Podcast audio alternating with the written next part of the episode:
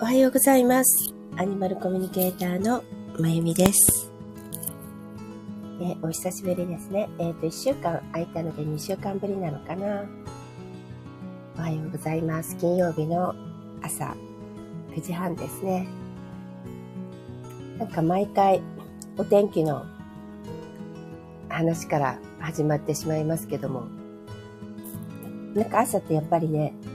なんとなく、私はとにかく晴れていたら、ものすごく、それだけでハッピーというか、ご機嫌なので、あ、おはようございます。なので、ああ、今日は曇りか、今日は雨か、と思ってしまうところもあるんですね。今日はね、関東地方は曇りです。昨日が、まあ、すごい晴天というか、全国的にそうだったのかな。もうものすごい真夏日でしたね。あの、暑かったです。ただなんか今までのあのね、6月だから梅雨なんですけども、なんか湿気が、昨日は割と気温が高すぎたのか、それまでよりは湿気が少しなくて、まあ、風も少しあったからか、まあ、日中はね、私、あの、えっ、と、お部屋で、家で仕事していたんですけども、ごめんなさい。あの、ななんとか冷房入れずに、あの、いられる。まあ暑かったですけどね、めちゃくちゃ暑かったですけど、汗はかいてましたけども、ちょっと動いたりするとね。でも、割と、まだまだ過ごしやすかったっていうか、多分本格的な夏になるともっとね、違うのかなって思いながら昨日過ごしてました。まあというのも、うちの猫たちは、まあもちろんね、すっごい暑い時とか、あと、湿気がかなりあって暑い時は、やっぱりちょっと嫌みたいなんですよね。熱中症にもなるだろうし、おはようございます。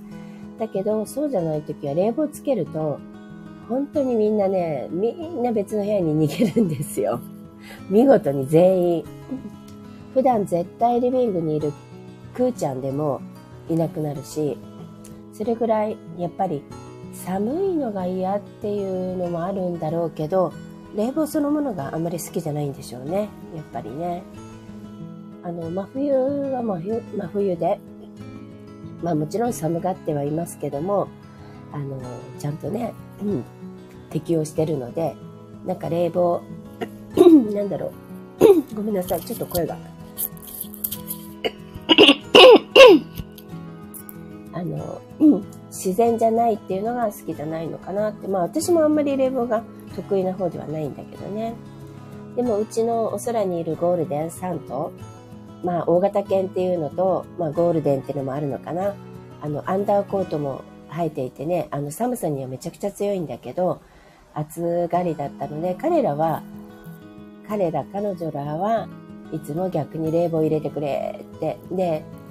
あの、つけると真下にいるようなね、感じでしたけどもね。やっぱそれぞれ違いますよねって感じで、あ、おはようございます。まあ、あの、お天気の話をしましたけども、あの、今日タイトルにあるように、えっ、と、今週月火と、えっ、と、出張でね、あの、京都に行っていたんですよ。で、皆さんご存知だと思いますけども、京都はもうめちゃくちゃ暑いです。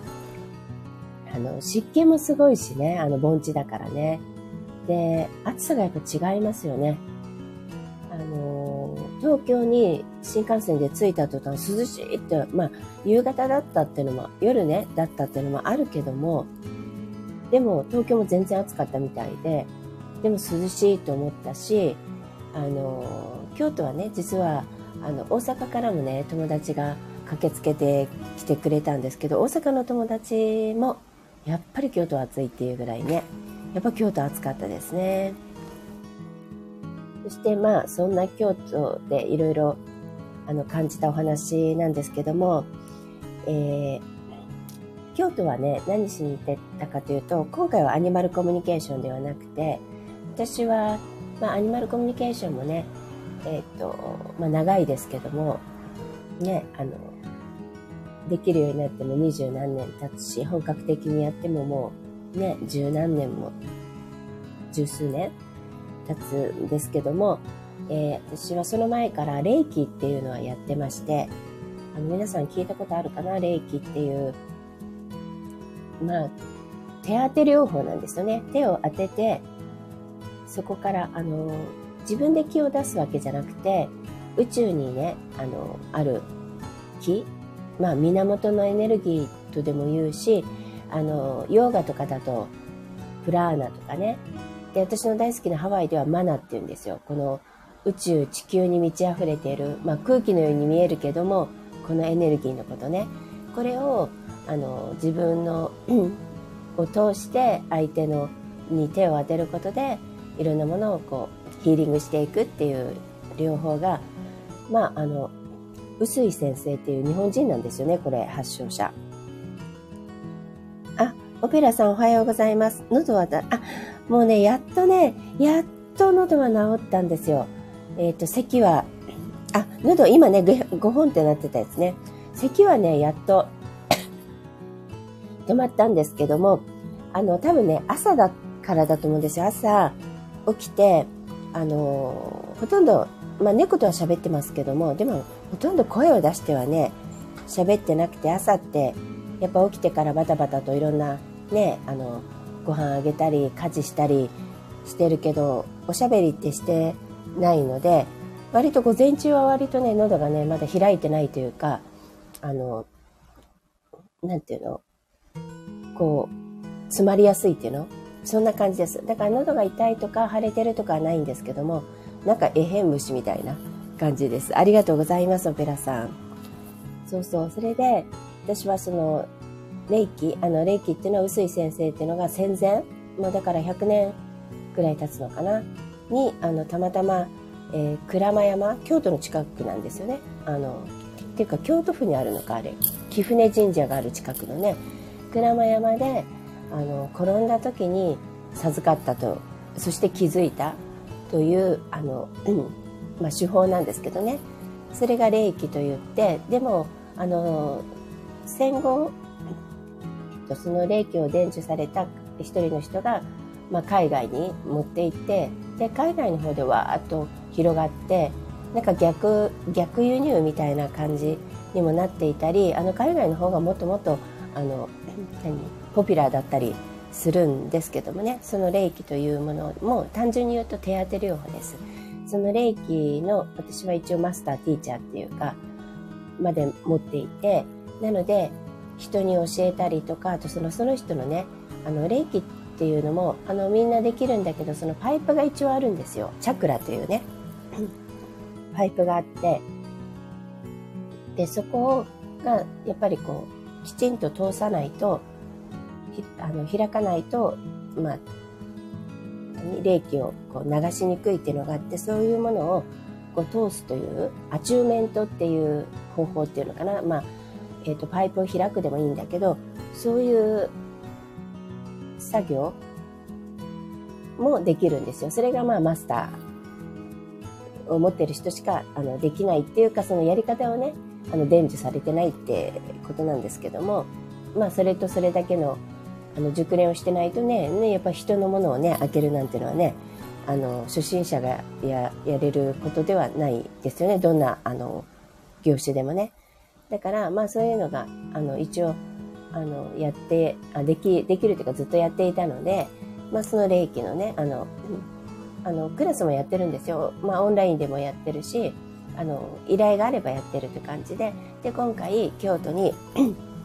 の方から、あの、依頼があったので、あの、京都まで出張で行って、あの、オンラインでもできるんだけど、対面がいいということだったので、あの、京都で、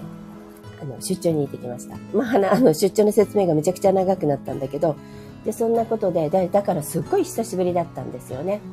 あのもう、そう、なんか、考えたら20年近く行ってなかったのかもしれない。なんか、と、そこを通り越して、大阪とか神戸とか広島とかは、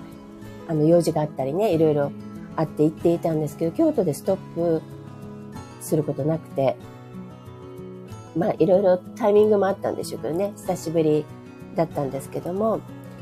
そこでね、あの、まあ、で、今ね、あの、私、これみ、皆さん見、見れるのかな？私今ね、お空、お空、お空、お皿？ソーサーを、あの、背景に入れてるんですけども、この猫ね、実はポーランドから来たんですよ。可愛いでしょ？あの、もう全部黒猫さんで、全部猫。で、隙間も全部猫の肉球っていう可愛い可愛いい猫の、これ実はカップもあって、あの、コーヒー操作カップなんですけどもね。あの、私の、ここでもちょくちょく名前は出してるかな。あの、親友で、ポーランドに、もうずっと向こうにね、あの家族もいて、住んでいる先生術師でもある、あの、ゆかりんかっていう、あのゆかりさんっていうかな、向こうのお名前でね、ゆかりんかっていう、あの、親友が、えー、やっとコロナでね、帰れなかったんだけど、まあ4年ぶりに帰国しているんですよ。で、そんなこともあって、あの、何彼女はまた、ああの、京都出身だったっていうのもあるんだけど、まあそういうこともあって、あの、京都で、あの、あったので、その時にね、ポーランドのお土産としていただいたのがこの、猫猫猫猫の、あの、カップです。可愛いいです。まあそれをちょっと今回背景にしてみたんですけども、で、その、えっ、ー、と、1日目はそのね、駅のね、伝授、結構じ、ああの、何、アチューメントだけじゃなくて、ちゃんとちゃんと、あのね、いろんな講義もするんですね。やり方ももちろん伝授していくので、あの、6時間ぐらいあるんですね、授業って。で、それで、まあ1日目は終えて、で、2日目はもう帰るだけだったので、その、ゆかりんかと、あと大阪からね、駆けつけてくれた友達、まあ共通なんだけどね、あの共通の友達と、あの、3人で、まあ、あの、ぶらりと、何、フラット、何、京都観光？観光まで行かないんだけどね、ちょっと行きたいとこに行ったんですね。まあ、それ以外はほとんど、もう3時間ぐらいカフェで喋ってたりとかね、してめっちゃくちゃ楽しかったっていうか、もうめちゃくちゃ笑いましたね。あの、久しぶりにっていうぐらいもめっちゃ笑って、あの、すごい、あの、なんていうかな、今日ね、ちょうどさ、9月30日で大払いの日なんだよね。あの、もうなんか大払いできたような感じの気持ちですっきりして、あの、東京帰ってきたんですけども、その時にね、あの、どうしても行きたかったところだけはいくつか行ったんですよ。で、鈴虫寺って皆さんね、ご存知だと思うんですけども、鈴虫がいっぱいいてね、泣いている、あの、寺、お寺さんで、で、お地蔵さんがいるんだよね。で、そのお地蔵さんが願い事を叶えてくれるってことで、まあ、いろんなね、あの、参拝の方がいっぱい、なんか、あの、来る。ものすごい、私が行った時は平日で、まあ、6月ってのもあったから、まあ、それでもね、お部屋いっぱいの人はいましたけども、あの、本当に長蛇の列らしいですね、普段はね。もう夏とか秋とかになるとね。そこに行ったんですけども、あの、まあ、スズムシの、あの、本当にスズムシがいるのでね、その音色も気持ちよかったし、なんだろう、やっぱりね、鈴、鈴、鈴の音なんだけど、風鈴みたいな感じなのかな。ちょっと涼しく感じますね、やっぱりね。あの、スズムシの音色を聞いてるとね。で、あの、そこでね、30分ぐらい、あの、そこのご住職の説法があるんですよ。で、それがね、本当に初めて聞いたんだけど、素晴らしかったです。で、何がっていうと、言ってる内容は多分、もう普段私もいろんなとこで聞いていることだったり、知っていることだったりするし、皆さんも知っていることだと思うんですよ。だけど、あ、なんか結局ね、私が感じたのは、それがね、あの、あるとこではスピリチュアルという言い方をして、あの、言っていたり、あるところでは、なんだろうな、それが、なんていうの？音楽だったら音楽の歌詞に乗せてね、言っている人もいたり、もちろん言葉ではないけど、その絵に乗せて言っている人がいたり、いろんなところでね、あの、本で書いてる人がいたりとか、もう言っている内容は、本当に、だから、仏教でもきっと他の宗教でもみんな一緒なんだなっていうのがね、同じことを言ってるんですよ。そして、それが難しいことじゃないの。もう、もう日常の当たり前のね、すごいシンプルなことをやっぱり言っていて、なのでね、あの、やっぱり宇宙の真理っていうのは一つなんだなっていうのを改めて、あの、初めて感じたわけじゃないけど、やっぱり改めて感じたっていうかね、あの、うん、そんな説法だったんですよ。で、宇宙の真理ってやっぱりね、あの、もともとシンプルだって言われていて、しかもアバウトだって言われてるんで、あ、そうそうそうって、そこにね、シンクルもあって、前日に、あの、霊気の伝授をした時に、あの、まあ、いろいろ出てくる、こう、こういう風なものであるっていう、ね、あと、臼井先生っていう、まあ、臼井先生ってあの、普通に人間ですよ。もう亡くなられてますけどね。臼井先生がおっしゃっていた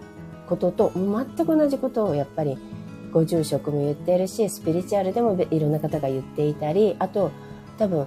神と言われてる他のね、イエス・キリスト、あ、そうそう、聖書にも書かれてんだよね。なんか、いろんな方が、で、私、ここで、あの、前回、just do it って言って、あの、ヒューレン博士が、あの、とにかく、やりなさいって、靴べこ言わないで、とにかくやる、やるしかないって言っていた。で、あらゆるこういう場合はどうするんですか？これは何ですか？っていう質問には一切答えずに、just do it, just do it と言い続けたヒューレン博士の言葉とも全く一緒で、あのもうもうそういうことがね、まあ、一個で、その just do it だけ一個とっても同じだったんだけど、それ以外のことでもいっぱい、あ、これもやっぱり同じなんだ、これも同じなんだ、結局宇宙の真理ってこれとこれしかないんだな、みたいな、あの、感じのことを感じたんですよ。で、宇宙って本当にアバウトでシンプルだから、そんな難しいことではないんだよね。で、やっぱりその just do it もそうなんだけど、ご住職も、あの、いろんなことを学んだり、いろんなことを勉強したり、あの、半分ぐらいね、修学旅行の中学生もいたんですよ。だからそういうのも含めてね、いろんなことを知識を得たり、覚えたりしても、それらはね、何の意味もないんですよ。全部忘れるから。唯一ね、人間が覚えてられるのは体験したことだけなんです。だから、学んだらちゃんと体験する、実践する。そうしないと何の意味もないし、人間、あの、なんていうかな。こう、ね、お空に行くときにあの持っていけるのも体験だけ。これもね、スピリチュアルでもいろんなとこでも言いますよね。あの体験しかないって。だから、それは、あの、いいことだけじゃなくて、全てだと思います。楽しかったことも、辛かったことも、悲しかったことも、嬉しかったことも、もう全ていろんな体験だと思うんですけども、体験に勝るものはないって、それもよく言いますよね。私、あのそれこそ、何年前だろう ?20 年以上前か、やっぱり。あの、アメリカでね、留学している時に、あの、よくアメリカでも、あの、そういう言葉出てくるんですよ。あの、なんていうかな、 learning とか、その、 studying もそうだけど、学ぶことよりも、に、は、 experience、experience よりも、に勝るものはないっていうことわざがあるんだよね。で、それをすごい、あの、やっぱ出てくるの、向こうではね。だから、やっぱり体験に勝るものはないっていうのも、あの、世界、バンコク共通っていうの？ね、宇宙の真理なんだなっていうのを改めて思ったし、ちょうどシンクロだったじゃないですか。私、この前のね、あの、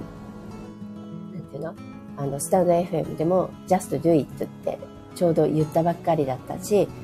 まあそれをふと、そのね、あの just do it の話の流れから YouTube でも上げたんだけどね、その日に。だから本当にまさにそうだなっていうのが一個だったし、例えば霊気の中でも出てきた、霊気の最後に目指すところは、別にヒーリングの上達でもヒーリングで何かを治したり癒したりすることでもなく、もう自分自身の悟り、それをやっていくことで悟る。でも悟りって何かって言ったら、あの、こだわらない心を持つこと。たったそれだけだって臼井先生は言ってるんですよ。だけど、私たち人間ってこだわらない心を持つことが実はすごい難しいんだよね。いろんなことに、もうちっちゃなことでもそうなんだけど、こだわっていて、で、その小さなこだわりが、あの、足かせになって、本来の自分とか、魂に沿ってとか、自分らしくとか、あの自分の思うがままにとか、そういうふうに生きられなくなってるんだよね。その、こだわりっていうのはもう人それぞれ違うし、あれだけど、あの、自分の中のこうあるべきみたいなね。それは社会から、あの、刷り込まれたものもあるだろうし、親から刷り込まれたものだってあるだろうし、自分でそう思ってきたものもあるだろうけども、何にせよ、そのこうあるべきみたいなこだわりによって私たちはものすごくものすごく縛られている。で、あの、ね、霊気って言ったら手手を当てて手当てをする療法なのに、そこの最終目的が、ね、臼井先生が言ってるのがこだわらない心。っていうのも、それもちょっとびっくりだったんだけど、あの、なんていうのかな。そしたら、住職さんが同じことを言ってたんですよ。あの、仏教でも入難なんとかっていう、私忘れちゃったけど4文字があるんですよ。入難なんとかって言って、その柔らかい心、何事にも、あの、こだわらない柔らかい心になることが、やっぱり、あの、悟り下脱の、あの、目標だっていう言葉があるぐらいに、あの、住職さんもとにかく皆さん柔らかい心で、あの人はおかしい、この人はああじゃなきゃダメ、こうだって言わないで、あの、そんなね、人のこと言ってる時間はないんですよ、皆さんって言ってました。これもなんか、スピリチュアルとか、最近の言葉でもよく聞きますよね。もうそんなことやってる場合じゃないって。本当に、あの、人のことを構ってる場合じゃない。人のことを非難してる場合じゃない。それよりももうもっともっと自分自身を磨かなきゃみたいなね。磨くっていうのは自分自身にフォーカスしてやることがね、いっぱいあるっていう意味なんだけど、あの、50食もね、もう人のことなんか関わってる暇ないんですよって、人のことなんかほっときなさいって、もうとにかく、あの、まず自分のことをやっていかないとっていうこと同じことを言っていて、そのために、だから柔らかい心になればね、人のことも気にならなくなる、あの、許容範囲も広くなるってことですよね。ちょっとしたことで、あの、目くじら立てたり、イラッとしたり、あの、しなくなるっていう、あの、言ってました。あの、柔らかい心がないと赤ちゃんの声もにイラッとしたりするけど、電車の中とかでね。でも柔らかい心に心になるとそれがすごい、あの、心地よい BGM に聞こえたりするんですよね、みたいなことを言いながらね、あの、おっしゃってましたけども、本当にそのね、こだわらない心っていうのは、すごく大事なような気がします。で、割とそれにこだわりすぎていて、自分たちで自分たちの首を絞めているような気がしますね。こうしなきゃいけないっていう、ものすごくそれが、また近年それが強化されたような気がするからね、あの、思います。あの、ちょうどね、京都に行く前に、そこもシンクロだったんですよ。あの、と、ちょっと行く前に、あの、知ってる人は知ってるかもしれないですけども、あの、えっと広島のね、宮島のね、鹿たち、まあ、あの、あそこの鹿たちがね、今大変なことになってるの皆さんご存知だと思うけども、その中でも最近あった出来事で、あの、お母さん鹿が、母鹿がね、出産、出産の途中で、あの、子宮が、子宮脱っていうの、子宮が出てきてしまうことになって、赤ちゃんも半分出ていたんですよ。でもそれを発見しても、あの、で、彼女はね、あの、小さい時から、あの、宮島の中にある、えっと、老人ホームの、によく、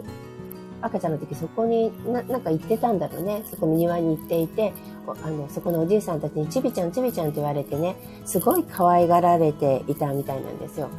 で、そういうのがあったのか、最終的にもうそのね、どうしようもなく苦しくなっても血をボタボタ流しながら、あの、朦朧として彼女が来たのがその老人ホームの庭で倒れ込んでたんですって。で、おじいさんたちが、ちびちゃんどうしたんだ？って見つけてね。だけど、あの、それは、あの行政に言うと野生だから触れない。えじゅでもね、あの、治療してほしい獣医さんにって言っても、あの、野生だからって。で、あの、今ね、あの、宮島の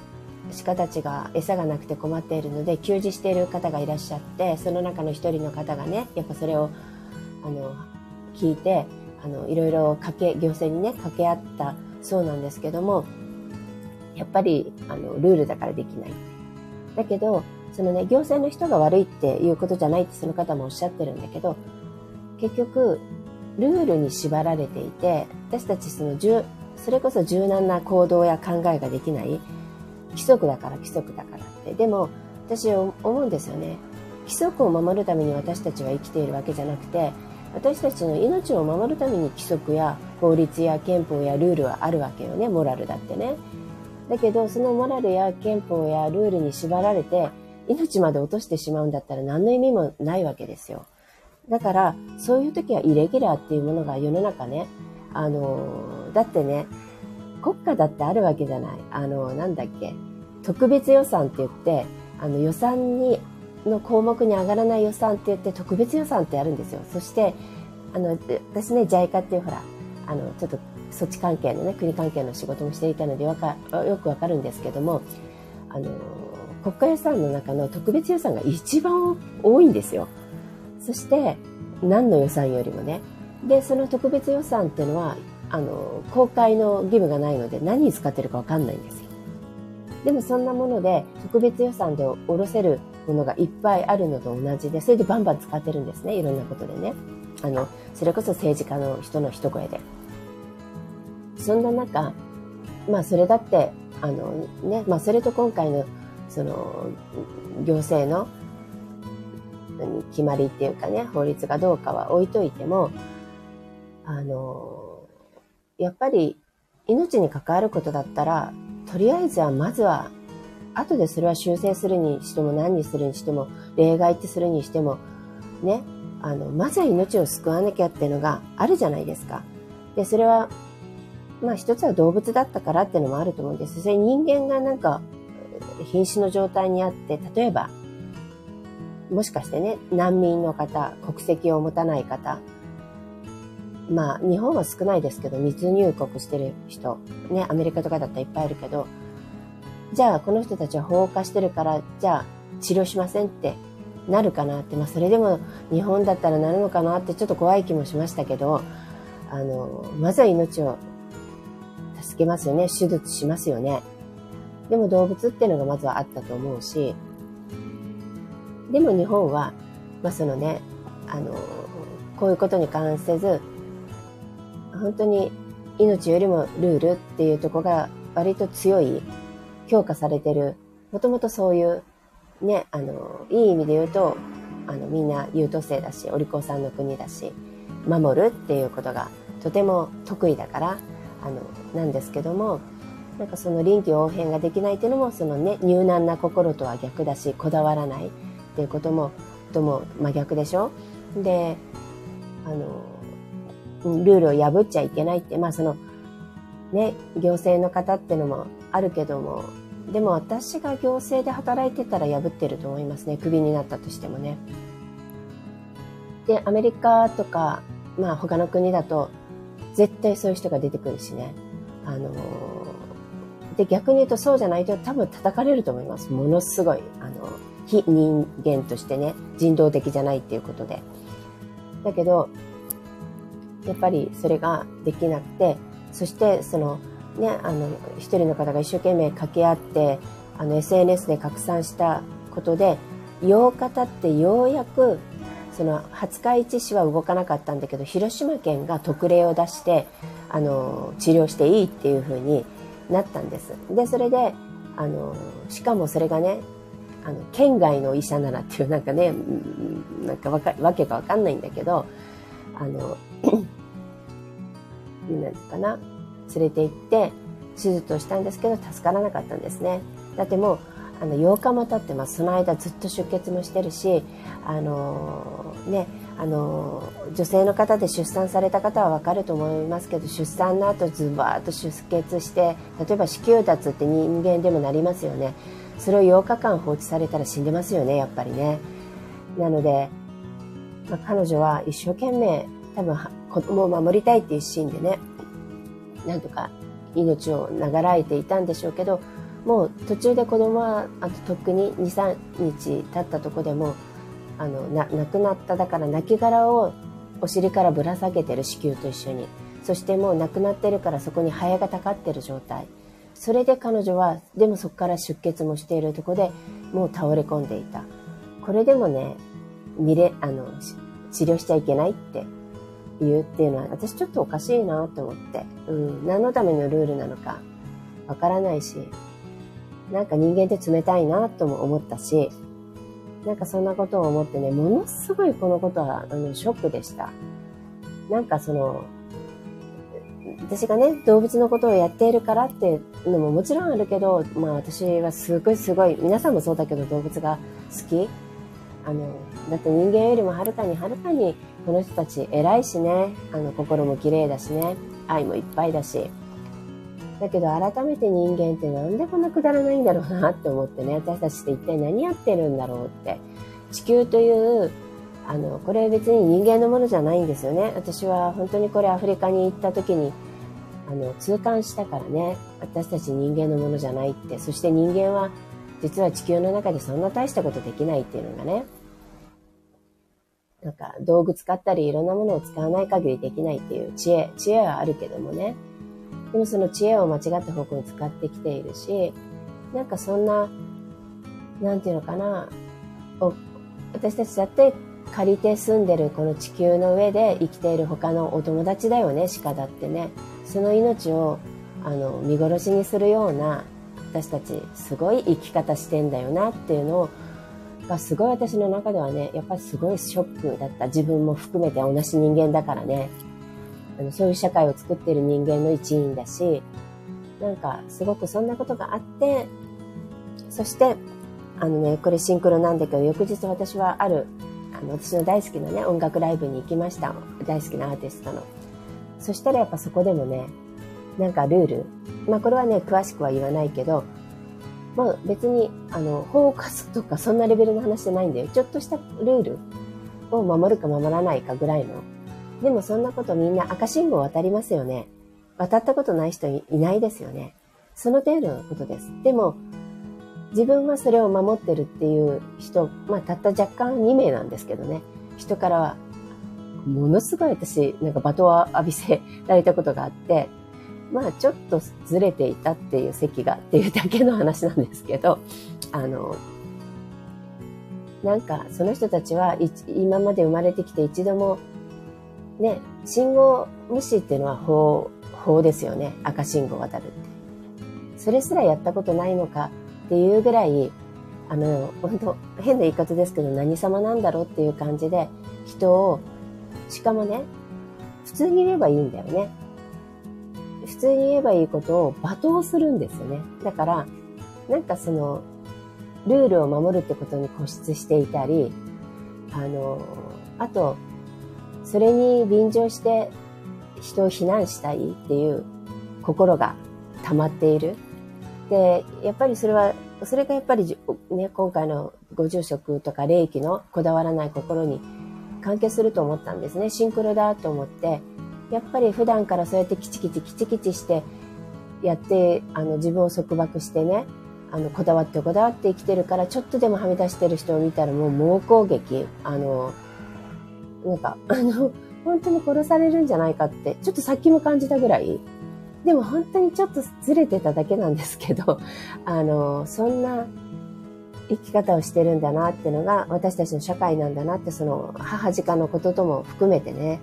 なんかシンクロしていたら、京都に行ったらそんなお話をね、臼井先生もしていたし、ご住職もしていた。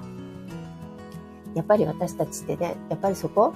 を、やっぱり変えていかなきゃいけないんだなっていうのを改めてね、思いましたよ。入難な心ね。動物たちはとっても入難な心を持っています。あの、どんな状態にあってもそれを受け入れてるからね、その母鹿だってそうだよ。そこをね、嘆いたり、誰かのせいにしたり、人間を訴えたり、人間に噛みついたり、そんなことはしないんだよね。ただ苦しいから助けてっていうのは言うけど、そのでも自分のその状況を受け入れてる。あの植物だって置かれた場所で咲いていますよね。なんで自分はこんなとこに咲いてしまったんだろうなんて思わないしね。でも、そういうね、入難な心を彼らは持って広い心であの生きている。人間は本当にね、狭いって思いましたよ。でね、またもう一つシンクロなんだけど、本当にね、大したことじゃないんですって私もいつも思っているし、私たち人間もね、なんか人間様ってなってるけど、別に、その、一人一人の命は全部素晴らしいし、それはみんな同じ人間も動物も。だけど人間だけが素晴らしい。あるいは自分だけが特別だ。その人間の中でもね。そんなものでもないってみんな大した、あの、だからよく自慢する人とか、あの人すごいとか、自分はこうなんだっていう時に私いつも言ってるのが、いやいや、宇宙のレベルから見たらどんぐりの背比べだと思うよって、あの、大したもう誤差範囲。だから、例えばね、もちろん大谷選手って素晴らしいけども、私も好きだしね、あの、なかなかね、いい青年ですよね。だけど、じゃあ大谷選手は素晴らしい人間で凡人の私たちは素晴らしくないかってそうじゃなくて大した差はないんですよ。本当に宇宙から見るとね。どんぐりの背比べなのねこんなのね。っていうふうに思っていたらまたあの昨日 YouTube であの先生術のねマドモアゼル・アイ先生があの同じこと大したく人間大したことないんだっていうタイトルでなんかお話しされていて本当にあのシンクロが続くんだけどでもなんでこんなにね、シンクロが続くし、あの、みんな同じこと言ってるかって言ったら、やっぱりそれが宇宙の真理は一つだからなんですよ。それをみんな宇宙からメッセージとして受け取って、自分の中でも体験を通して体感していて、でもその表現方法が人によってそれぞれ違うだけ。あの仏教では入難っていうし、キリストでも違う言い方で言うし、臼井先生はこだわらない心っていうし、あの、スピリチュアルではまた別の言い方をするし、あの、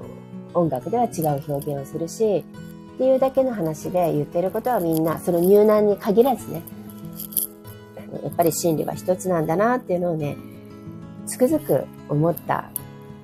ところだったんです。だからね、うん、ね、増えた。ねえ、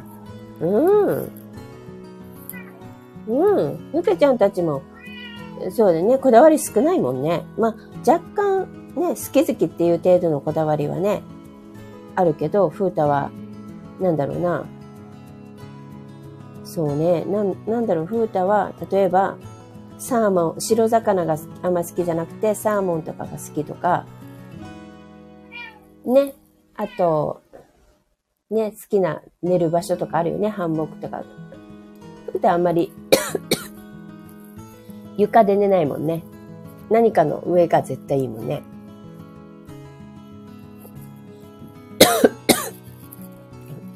ね、その、その程度の、まあ、こだわりっていうよりも好き、好き好きで。でもじゃあ、それがなかったらダメなのかって言ったら、そんな頑固さはないんだよ、この人たちね。なかったらなかったで全然床でも、あの、ベランダだって寝ちゃうし。なければ白魚だって全然食べるし。っていう感じで、あの、こだわりっていうほどじゃないもんね。でも人間はものすごくそこに執着して、なんか頑固になってしまってるじゃない。やっぱそういうところをね、なんか外して、本当に今日大払いじゃない。だからまさにそういうものを全部手放していく、払っていかなきゃいけないんじゃないかなって、あの、私は、あの、改めて、母鹿さんの、ね、母鹿さんが命を命をかけて私たちにね、メッセージとしてくれたんだと思うんですよね。だからその命を無駄にしないためにも、なんかね、私たちか、ほら、もう変わらなきゃ変わらなきゃっても時代は本当に刻々と毎日日々変わっていってるのはね、皆さん肌で感じてると思うけども、でももっと根本的に人はね、変わ、人っていうか人間はね、変わっていかなきゃいけないんじゃないかなって私、まあ自分もね、次回のね、も含めてね、私だって本当にあの大したことないわけだからって思います。あの本当にでも私本当にそう思ってるんですよ。なんかあのこれもねちょっと霊気と関係するんだけどあの霊気を私伝授してくださった今あのえっ、ー、と滋賀の大津の方でねあのもともと東京の方だったんだけど、ついの住みかとしても60を超えられて、そこでご夫婦でやられているんですけど、フラワーエッセンスの私の師匠でもある方なんだけど、その方が、あのー、なんか、よく言っていて、あれなんだっけ私何言おうとしたんだっけ？今スコーンとその話、それを言ったら忘れちゃった。ああ、そうそうそうそうそう。大したことないっていう話なんだけど、あの、チャクラっていうのが私たちあるんですけどね、あの、細かく言うといっぱいあるんだけど、ざっくり言うと1から7、8ぐらいまであって、で、あの、それはあの、私たちのエネルギーが通るパイプの、あの、また中間の、なんていうの？例えば、下から上まで頭の先から足までバーンと体エネルギーのパイプがバーンと通ってるとすると、そこの1、2、3、4、5ってステーションがあるみたいな感じ？あの、パーキングでもいいし、あの、何？ジャンクションでもいいしね。あの、そういうのがところどころにあるんですよ。で、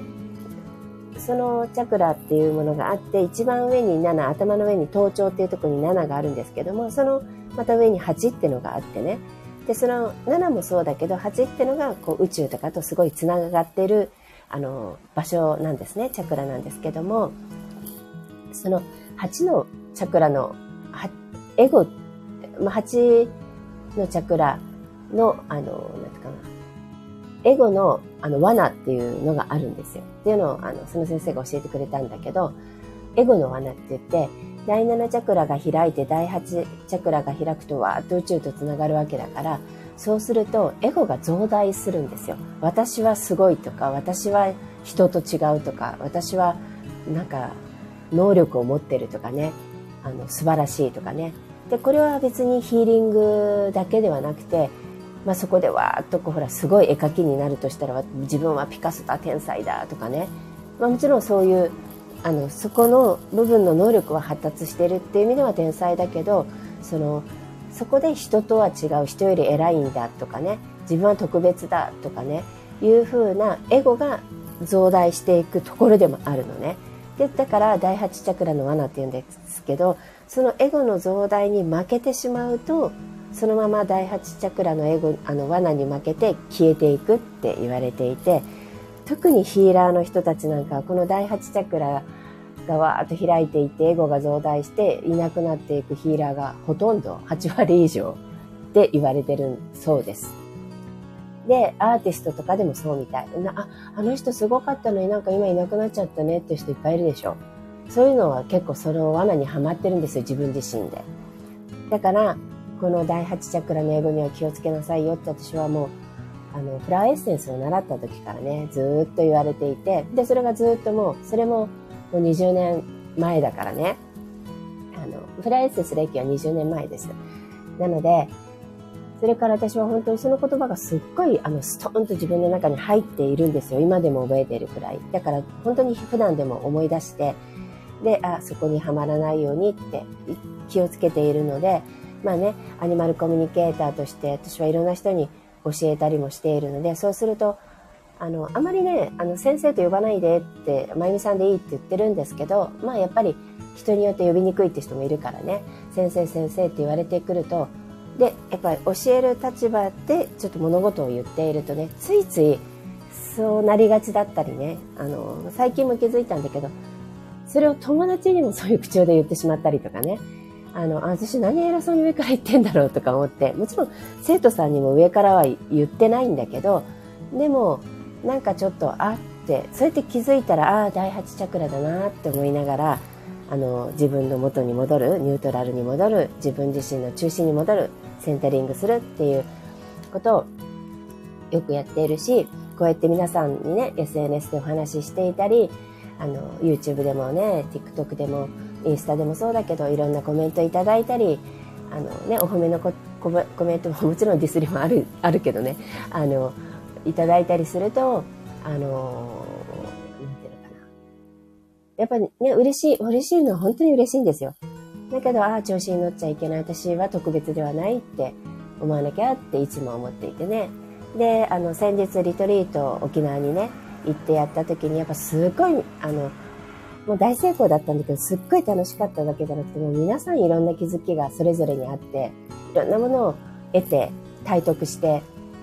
あの、持ち帰ってくださったんですね。で、その中の一人の人が、まあ、もともとの知り合いでもあったんだけど、あのすごく私のことをあのそれのお礼も含めてなんだけど信頼してるからって別件のことでもねあの言っていたんだけどそその時に私がまあもう普通に自然に言葉に出たのはいやいやあんまり私をそんなあの信頼しない方がいいよって私もただの人間だからって言って間違えることもあるしあの私ね自身のあの考え方もあるしって言ったんだけどいやいやまあそういう意味じゃないんだけどって彼女も言っていたけどあの本当にあのねこの人はすごいこの人しかいないっていうカリスマになったら人はおしまいなんですよ。だからカリスマ性とかねそのカリスマ性を持っているってことはいいんですよ。みんなを引きつけたりあのそういう役割もあるからね。やっぱり大勢の人にいろんなことを伝えてる人っていうのはそういう役割もあるでしょ。そのミュージシャンにしたって何にしたってね。あのヒーラーの人でもそうだけど。だけどそこでカリスマになっちゃうと本人ももう勘違いしちゃうしエゴになるし。でカリスマを求めてる人たちも良くないんですよ。あの依存しちゃうからね。なのでその私もカリスマにさせられるのも嫌だしまあなんないけどね。あのかな。そういうのは良くないと思ってるからああ全然全然大したことないからって言っていたんですけどそんなことも、えっと、昨日のねその愛先生の YouTube ともシンクロしているし愛先生はその大したことないっていうことの中でこだわらないっていう話につながったのね。そこがまた大きなシンクロだったんだけどあの自分のこと大したことないって思うとあんまりこうなんていうかな人を非難したりとかね人のことが気にならなくなるっていうんですよ。なんかこう自分はこうじゃなきゃいけないとかこうあるべき自分の理想とかねこうありたいっていう自分になろうなろうってするからで人よりもこうちょっと良くならなきゃいけないとか思うから苦しくなってで苦しくなるからすぐ人を非難したくなったりちょっと違う人を見ると言いたくなったりするけどあのなんていうのかな。非難そうそうそうそう自分のこと大したことないと思うとあの別にあの全然苦しくないしその自分の自分以外のものになろうとしなくていいのであの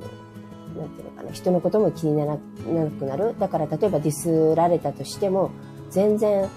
あの、腹が立たないみたいなことを話してたんだけど、まさにそうなのかなって思いました。あの、本当にそうなんだよね。自分が苦しいから人のことが気になって気になってしょうがないし、まあ、もともとイライラもするしね。で、そこもね、シンクロだったんだけど、私、その、前日に友達になんかただのね話をしていて友達がこういうことがあってこうだって言うからあの別にあのなんていうかな別にメロンにならなくていいんじゃないってあのその人自身じゃないんだけど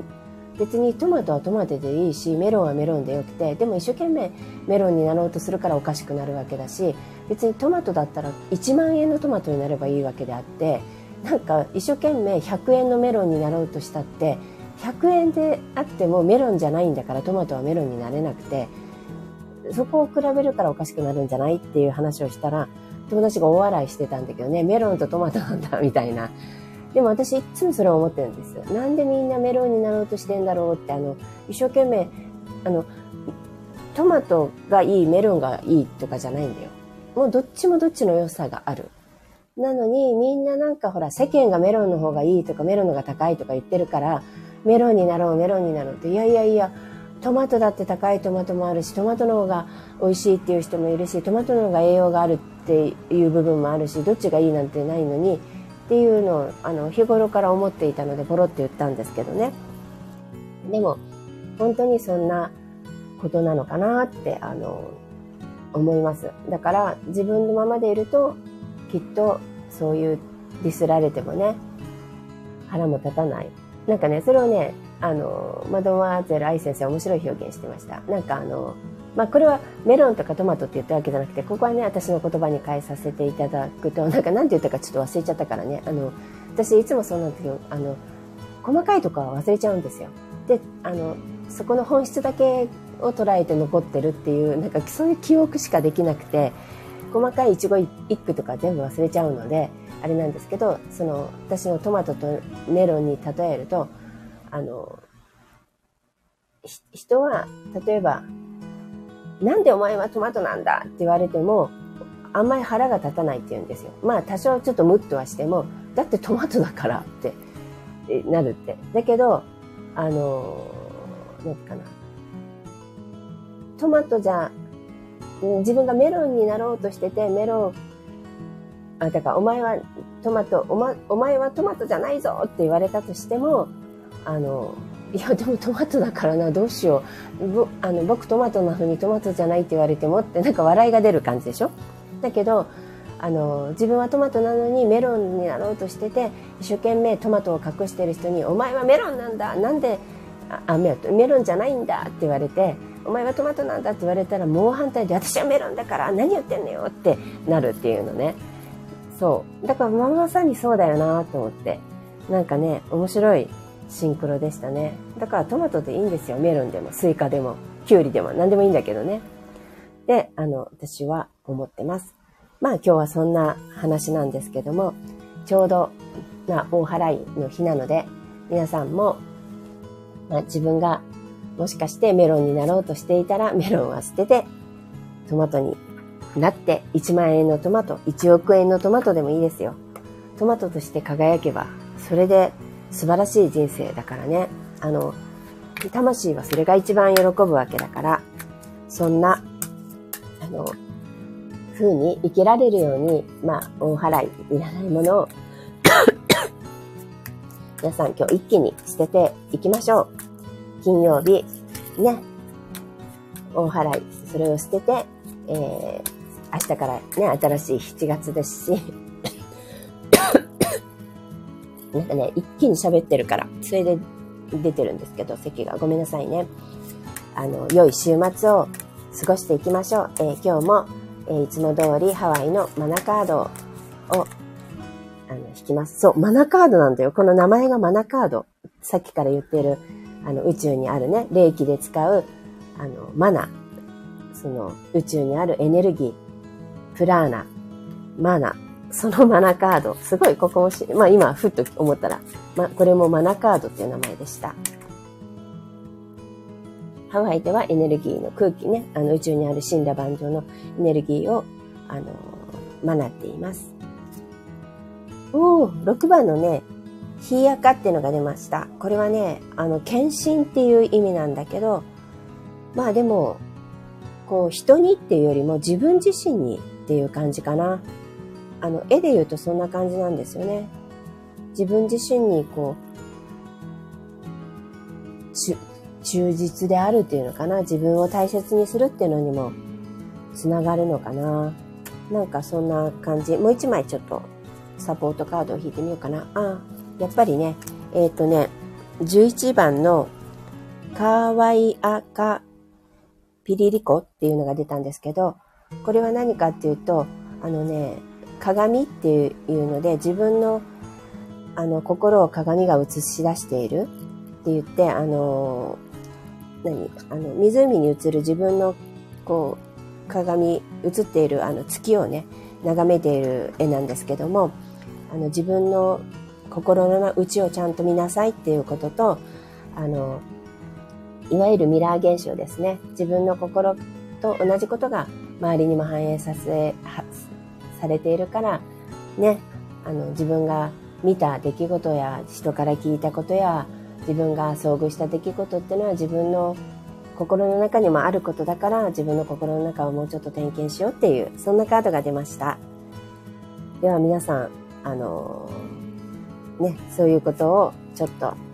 頭の片隅にでも入れながら大払いしながら、えー、皆さん良い週末をお迎えください、えー、いつも聞いてくださりありがとうございましたアニマルコミュニケーターのまゆみでした。また、えー、次の、えー、と、次7月ですよね。次のまた、ちょっと今カレンダーないからわかんないけど、次の金曜日の朝お会いしましょう。